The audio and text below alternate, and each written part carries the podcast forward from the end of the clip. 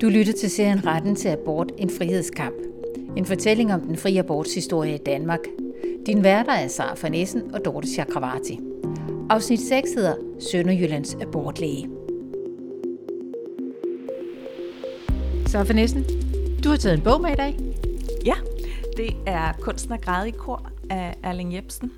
Og øh, nu vil jeg med min oplæserstemme lige læse et par sætninger fra den. Jeg vil ikke spoile for meget. Det er virkelig en fantastisk roman, som jeg vil anbefale, at man læser. Men i hvert fald, jeg begynder her på side 86.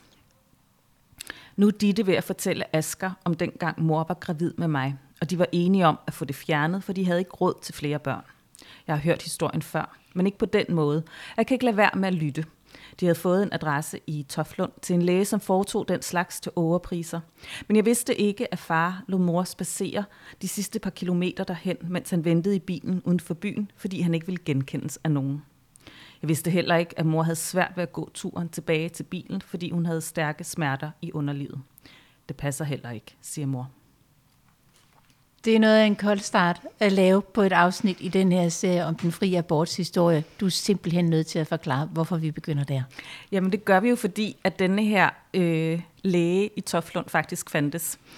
Og øh, Erling Jebsens roman foregår jo her i Sønderjylland og omegn af Toflund. Øhm, det, at han medvirker i den her roman, viser jo også, at han har været en, en figur, en kendt figur i, i området, en mytomspunden mand, denne her abortlæge. Vi skal til Toftlund lige om lidt øh, for at besøge arkivet dernede. Der ligger der nemlig et Holst Knudsen arkiv. Og Holst Knudsen, det er altså den her omtalte abortlæge, som har fundet sin vej ind i skønlitteraturen, men så sandelig jo altså også, som du netop lige har sagt, også eksisteret i virkelighedens verden. Og det gjorde han i 1950'erne og 60'erne. Og det man kan sige, det er jo, at Erling Jebsen har jo sådan lidt gemt en lille bid af ham der i, i sin bog Kunsten at græde i kor, men ellers så er han faktisk stort set glemt i historieskrivningen. Og lige ganske kort, vi er altså der i 50'erne og 60'erne, og det der er med Holst Knudsen, det er, at han tager sin lægeuddannelse i 1930'erne. Det er jo samme tidspunkt som Løgnbak, som vi har talt om tidligere. Vi ved ikke, om der er nogen forbindelse imellem de, de to, men Holst Knudsen bliver i hvert fald uddannet i København og foretager, vi ved ikke hvorfor, også det de første, den første, hvad det nu er i antal, illegale abort. I 1941, der flytter han så til Toflund og bliver praktiserende læge. Og 1941, det er jo krigsår, Danmark er besat, der er verdenskrig. Og øh, der bliver Holst Knudsen, udover at han bliver praktiserende læge, bliver han også indrulleret i frihedskampen. Vi ved heller ikke, i hvilket omfang. Øh, men det er i hvert fald noget, der kommer til at få indflydelse på hans renommé og, og omdømme senere hen. Og så sker der altså det, at i 1951, 10 år efter, at han er kommet til Toflund, der får han sin første fængselsdom for at udføre illegale aborter. Og det er en dom for at have udført syv illegale aborter. Det sker igen senere op i 1960'erne, hvor han endnu en gang modtager en fængselsstraf. Og grunden til, at, at han overhovedet bliver øh, anklaget og sådan set også dømt, det er jo, fordi der er nogen, der har angivet ham. Og det er ikke de kvinder, som har fået udført de her aborter. Det er faktisk i begge tilfælde, både i 50'erne og 60'erne, mænd, som har haft en eller anden relation til nogle af de her kvinder, og som har været ude på en eller anden form for hævntogt i forhold til dem. Og det får altså nogle konsekvenser for ham. Men øh, lad os høre om lægelivet i 1950'erne i Sønderjylland og vende mikrofonen mod Toftlund. Jeg hedder Lis Mikkelsen, og jeg er sekretær på Lokalhistorisk Arkiv i Toftlund. Jeg hedder Anne-Grethe Petersen, og jeg er formand for Lokalhistoriske Forening og Arkiv her i Toftlund. Anne-Grethe, hvis vi i år i 2023 skal forestille os, hvad det har været for en trafik, der har været til Holst Knudsens klinik her i byen, hvad skal vi så forestille os? Ja, det lå jo lige over for rutebilstation, så øh, en del er jo kommet med rutebil. Der var jo stadigvæk mange, som ikke havde egen bil, og så kunne komme til Tavtlund, og alle moren med rutebil. Øh, en del er også kommet gående øh, fra øh, de andre dele af byen, og så er der selvfølgelig også kommet en del cyklerne. Han havde jo patienter helt fra Arnum, Ejl, Bøvtoft, Agerskov, og selvfølgelig Toflund, Stenderup, Ørderup og Ejlerup. Så det har været en livlig persontrafik. Og Holst Knudsen, det kan godt være, at vi kalder ham abortlæge, men han var jo trods alt almindelig privatpraktiserende læge her i Toftlund. Hvad var han for en læge? Han var i hvert fald læge øh, for dem, der var mindre bemidlet. Og han, øh, vi har flere historier, at han behandlede patienter, og når han var klar over, at de ingen penge havde, så blev det gratis. Vi har en rigtig god historie med et par tvillingpiger, der blev for tidligt født, og dem tilså han øh, hver dag for at være sikker at de kunne komme sig. Og han lavede en intermistisk kuvøse, så de kunne få varme, og de overlevede. Og et tidspunkt i det forløb, der stiller faren det spørgsmål, om de skulle på sygehus, de her små for tidligt fødte tvillinger. Og dertil der svarer Holst Knudsen, nej, så dør de sgu. Hvordan vil du egentlig beskrive Holst Knudsen som læge? Jamen altså, han var, han var en mangefacetteret læge, og han havde rigtig mange talenter. Han var indblandet i mange, mange ting. Han var elsket af sine patienter, og alle øh, de patienter, han havde, de følte sig rigtig godt behandlet af ham. Han havde travlt altid, så øh, det hele det foregik jo sådan i et, et meget, meget højt tempo hos ham. Han var øh, et menneske, der, der havde mange talenter. Han kunne opfinde ting. Uh, han havde for eksempel, når han kørte, så havde han en stor antenne bag på sin bil. Og øh, det var fordi, han var en af de første, der havde sådan et, et, sam, et, et samtaleanlæg med sin kone derhjemme og med samaritterne i byen. Øh, og øh, til det, der skulle han altså have en lang, lang antenne, der rakte mange meter bagud for bilen. Så når han kom kørende i sin bil, og han kørte hurtigt, så kunne man se, at nu kommer Hans Knudsen, og han sad også og snakkede i telefon, eller i det der apparat, han nu havde, enten med sin kone, eller med, med nogle af dem, som han skulle i kontakt med. Øhm, på Holst Knudsen, han, han var som sagt lidt af en opfinder. Og han havde opfundet en hostesaft, der var noget så fantastisk. Og folk de kom langvejs fra for at få Holst Knudsens hostesaft. Og den lokale apoteker, han blev sådan lidt misundelig, for han tænkte, at han kunne nok se, at Holst Knudsen måtte vist tjene lidt penge på det her hostesaft. Og det kunne han jo i grunden også godt tænke sig at prøve. Og nede i øh, apotekerens have, der var der en hel masse solbærbuske. Så han sendte sit personale ned for at plukke solbær, da de var modne, og så eksperimenterede han med at, at lave også en, en hostesaft. Men den fik aldrig den effekt, som Holst Knudsens hostesaft havde.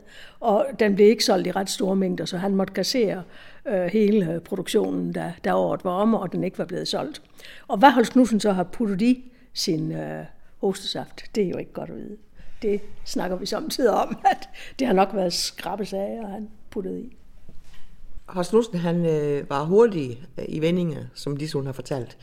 Og hvis han kom ud til en patient, som havde dårlig ryg, eller øh, noget, det i hvert fald kunne kureres med en sprøjt, så øh, var det bare om at komme i gang.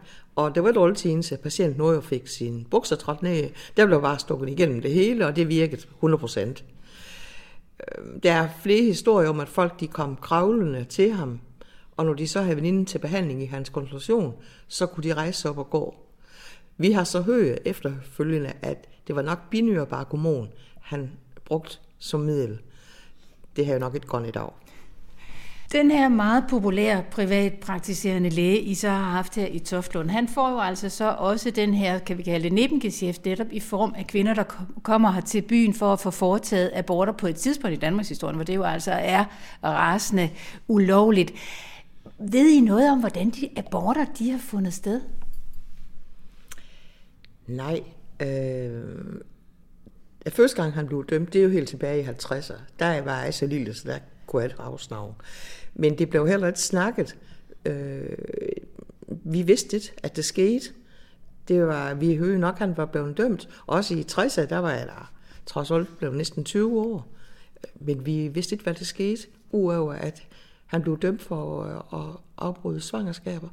Og heller ikke det omfang, det var i. Vi troede måske kun, det var de der få stykker, som der var beviser for. Men det viste sig jo senere, at han har jo udført mellem 5 og 6.000 øh, aborter i den tid, han har praktiseret.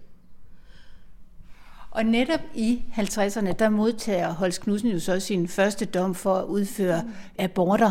Og der må man jo bare sige, at lokalsamfundet bakker op om ham. Hvad er det, der sker i forbindelse med, at han er inde og afzone sin dom?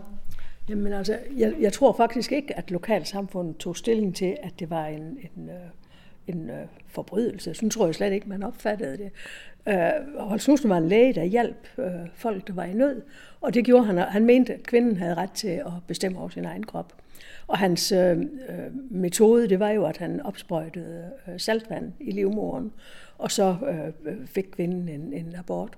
Og han mente, at det var en nænsom måde at, at gøre det på, og den eneste rigtige måde, man, man foretog en abort på. Og jeg tror, øh, folk i Toftlund som sådan, at de havde meget stor sympati for, at, at han gjorde det på den måde. Øhm, vi har jo et brev liggende fra øh, sovnrådsformand Ejner Fris, som sendte et brev til justitsministeren. Og i brevet, der beder han om, at Holst Knudsen må blive frigivet, om han må blive benådet, sådan så han kan komme hjem til at fejre øh, 4. Maj i 1952. Han har nemlig været øh, meget aktiv frihedskæmper, og dengang der øh, satte han samvittigheden over loven, som øh, Ejner Friis skriver. Og det er jo altså også det, som øh, Holst Knudsen har gjort øh, med sine aborter. Han har sat øh, samvittigheden over loven. Og Ejner Friis han beder om, at Holst Knudsen må blive frigivet, øh, så han kan komme hjem og fejre øh, frihedsbudskabet sammen med, med de kammerater, han har kæmpet med, og at han i det hele taget vil blive benådet, fordi han, han, har, sat, han har sat sin samvittighed over loven. Og kommer han ud? Nej, det gør han ikke. Han fik afslag fra justitsministeren.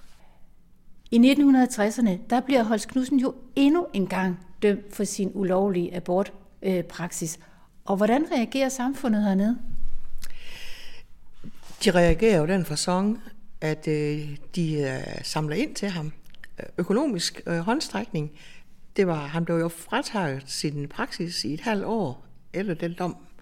Og øh, han har jo ingenting at løbe af. Så der blev lagt liste uge ved de forskellige købmænd i en radius af 10 km omkring Tavlund. De lister har vi her i arkiv, og nu er jeg så lokalkendt, så jeg kender mange af de efternavne, der står. Og der kan man jo se, at det er de familier, det har vendt, det støtter. Og de støtter med 10 kroner, eller 5 kroner, eller mere. Alt det, hvor mange penge de har haft. Og det bliver en ret så omfattende øh, indsamling, han får. Omregnet til nutidskroner, så tror jeg, det var en med 300.000, det ville være i dag. Anne kan jeg ikke få dig til at læse op, hvad der står øverst på den her indsamling? Til læge M. Holst Knudsens venner og gamle patienter, da vi ved, at M. Holst Knudsen i øjeblikket er meget dårligt økonomisk stillet, har et udvalg besluttet at hjælpe ham ved at foretage en indsamling. Giveren bedes venligst selv anføre navn eller mærker og beløb på denne liste. Udvalget håber med denne indsamling at kunne hjælpe Holst Knudsen, som jo så tit har hjulpet sine patienter igennem den kommende tids vanskeligheder. På udvalgets vegne Johan Lagoni og Laura Terndrup. Når du sidder og viser de her lister frem, så er de jo fulde af navne, der netop har betalt de her 5-10 kroner. Man kan også se, at der er en, der har indbetalt 50 kroner. Der er også nogen, der har indbetalt nogle relativt øh, store beløb. Har der ikke været en modstand? Har der ikke været noget indre mission, nogle kirkelige kræfter hernede, som har været modstander af det, der er gået for sig? Et mig bekendt. Nu er Tavlund heller ikke et stærkt indre missionsk område. Men øh, jeg tror faktisk, hvis der var nogen, så blive tige de stille og samtykket, for de kunne måske også se, at det var godt, han hjalp de steder, hvor han hjalp. Holst Knudsen, tog han nogen penge for de her aborter? Nej, det er jo en stor ting, han ikke gør. Og det er jo i modsætning til mange andre, som udførte frivillig abort, hvor det var store penge i omløb for at få det forsavn, så nægtede han at modtage navn beløb for det. Han øh, fik så ting af sine patienter, og det kunne være i form af lidt naturalier, men det kunne også være et par gode bøffer, fra, som blev sendt om fra slagte, måske med et par flaske vin til. Og, øh, og anden mor fik han en håndstrækning på den. Men han tog alle penge. Det var ikke for vindingsskyld, han gjorde det. Det var for at hjælpe. Så vi har en læge hernede i Toftlund, som har arbejdet stort set i døgndrift, ikke bare med sine abortpatienter, men også med hvad der ellers har været, og som ikke har tjent særlig mange penge. Han har været en speciel karakter her i byen. Det var han også. Han gik for eksempel for det meste af tid i kort bukser, kakkiskjort med korte ærmer og i sandaler. Det var der godt mange læger, der gjorde ellers. Og øh, han mødte sine patienter der, hvor de var. Lis, afslutningsvis, nu her 50 år efter, over 50 år efter, at Holst Knudsen havde sin storhedsperiode her i byen, hvordan er synet egentlig på ham i dag? Jamen, jeg, jeg tror da godt, man kan sige, at han var en, en slags held i byen. Og han havde en, en trofast menighed, der satte ham over alt, og som var utrolig glad for ham. Man kan jo sige, at han, han, det var jo egentlig en lidt sørgelig historie, for det endte jo sørgeligt med ham. Altså. Det, var, det var synd for ham, at, at det gik, som det gik. Og han mistede sin kone, han mistede sit hjem, og han mistede øh, sådan set det meste af alt, hvad han havde. Og øh, jeg, jeg ved ikke, om han var en bitter mand til sidst. Det tror jeg måske ikke, han var. Men, men øh, øh, hans liv var, var trist i de sidste år, tror jeg. Og hvordan, Anne-Grethe, vil du mene, at man husker ham i dag? Det gør man helt sikkert. For nylig var jeg ude, og det, det her træfpunkt her i Tavlen, det er et sted, hvor vi samles, pensionister og andre foreninger. Og der fortalte jeg om Holst Knudsen, og hvad han havde vendt igennem. Og der var der flere, der kom hen og efterfølgende og så, jamen de havde jo haft ham som læge, og en havde vendt taxachauffør for ham og køre rundt med ham og have utrolig gode minder om Holst Knudsen. De fik mandeholdsnak. Så øh, han er stadigvæk i folks erindringer.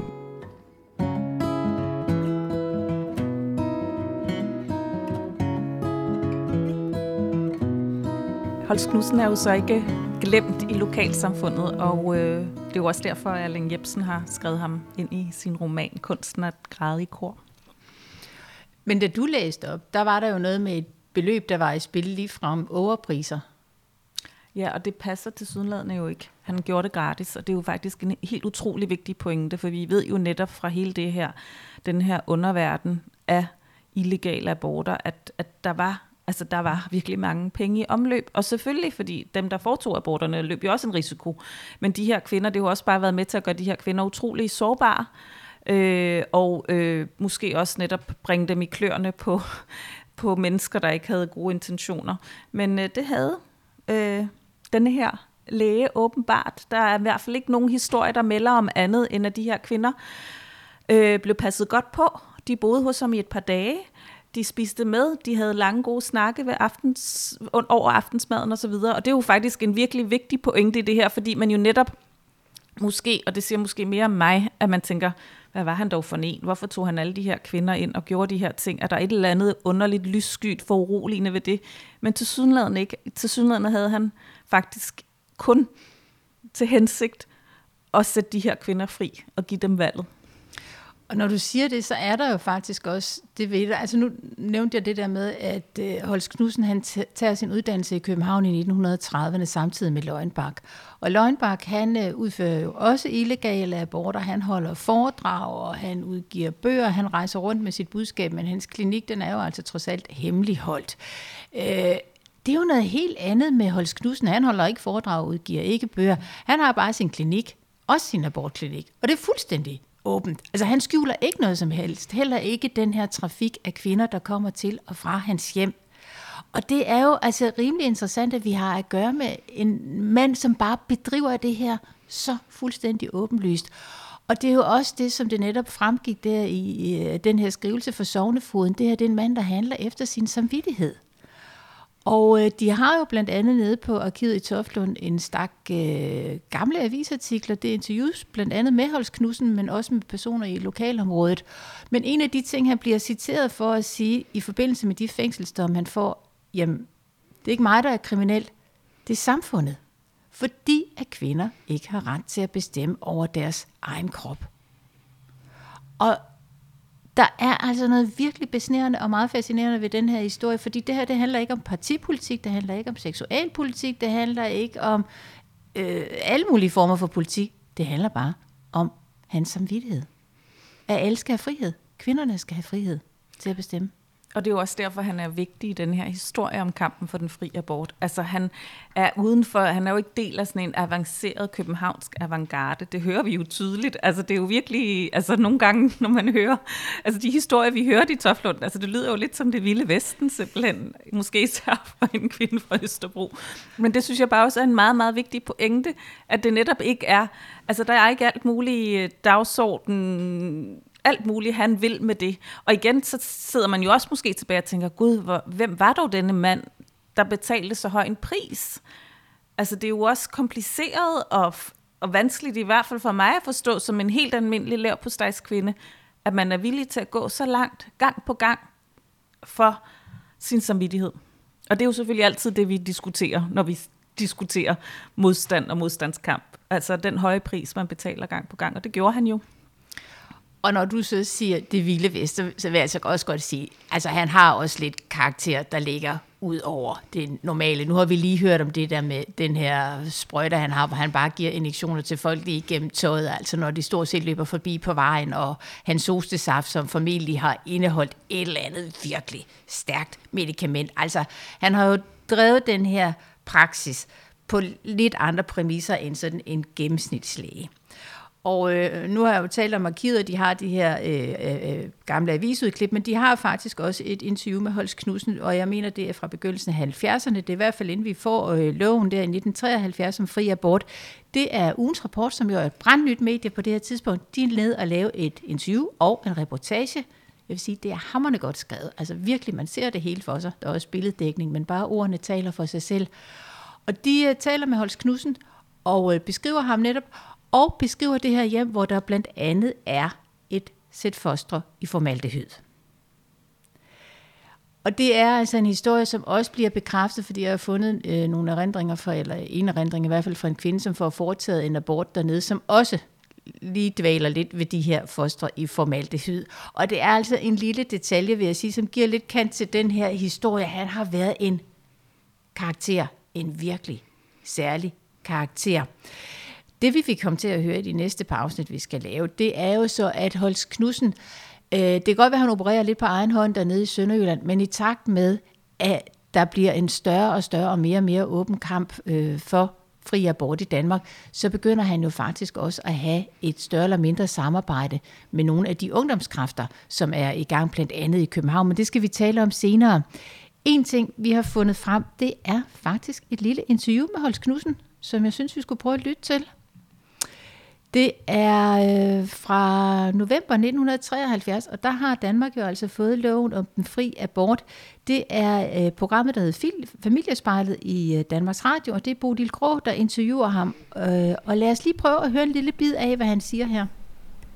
Det at være forud for sin tid, det kan jo godt en gang imellem gøre, at man kommer ud i nogle situationer, der måske var uventede. Nu tænker jeg på at du som læge i Toftlund, Mogens Holst Knudsen, to gange kom i fængsel, fordi du var forud for din tid. Du var nemlig gået ind for den frie abort, inden det var blevet lov.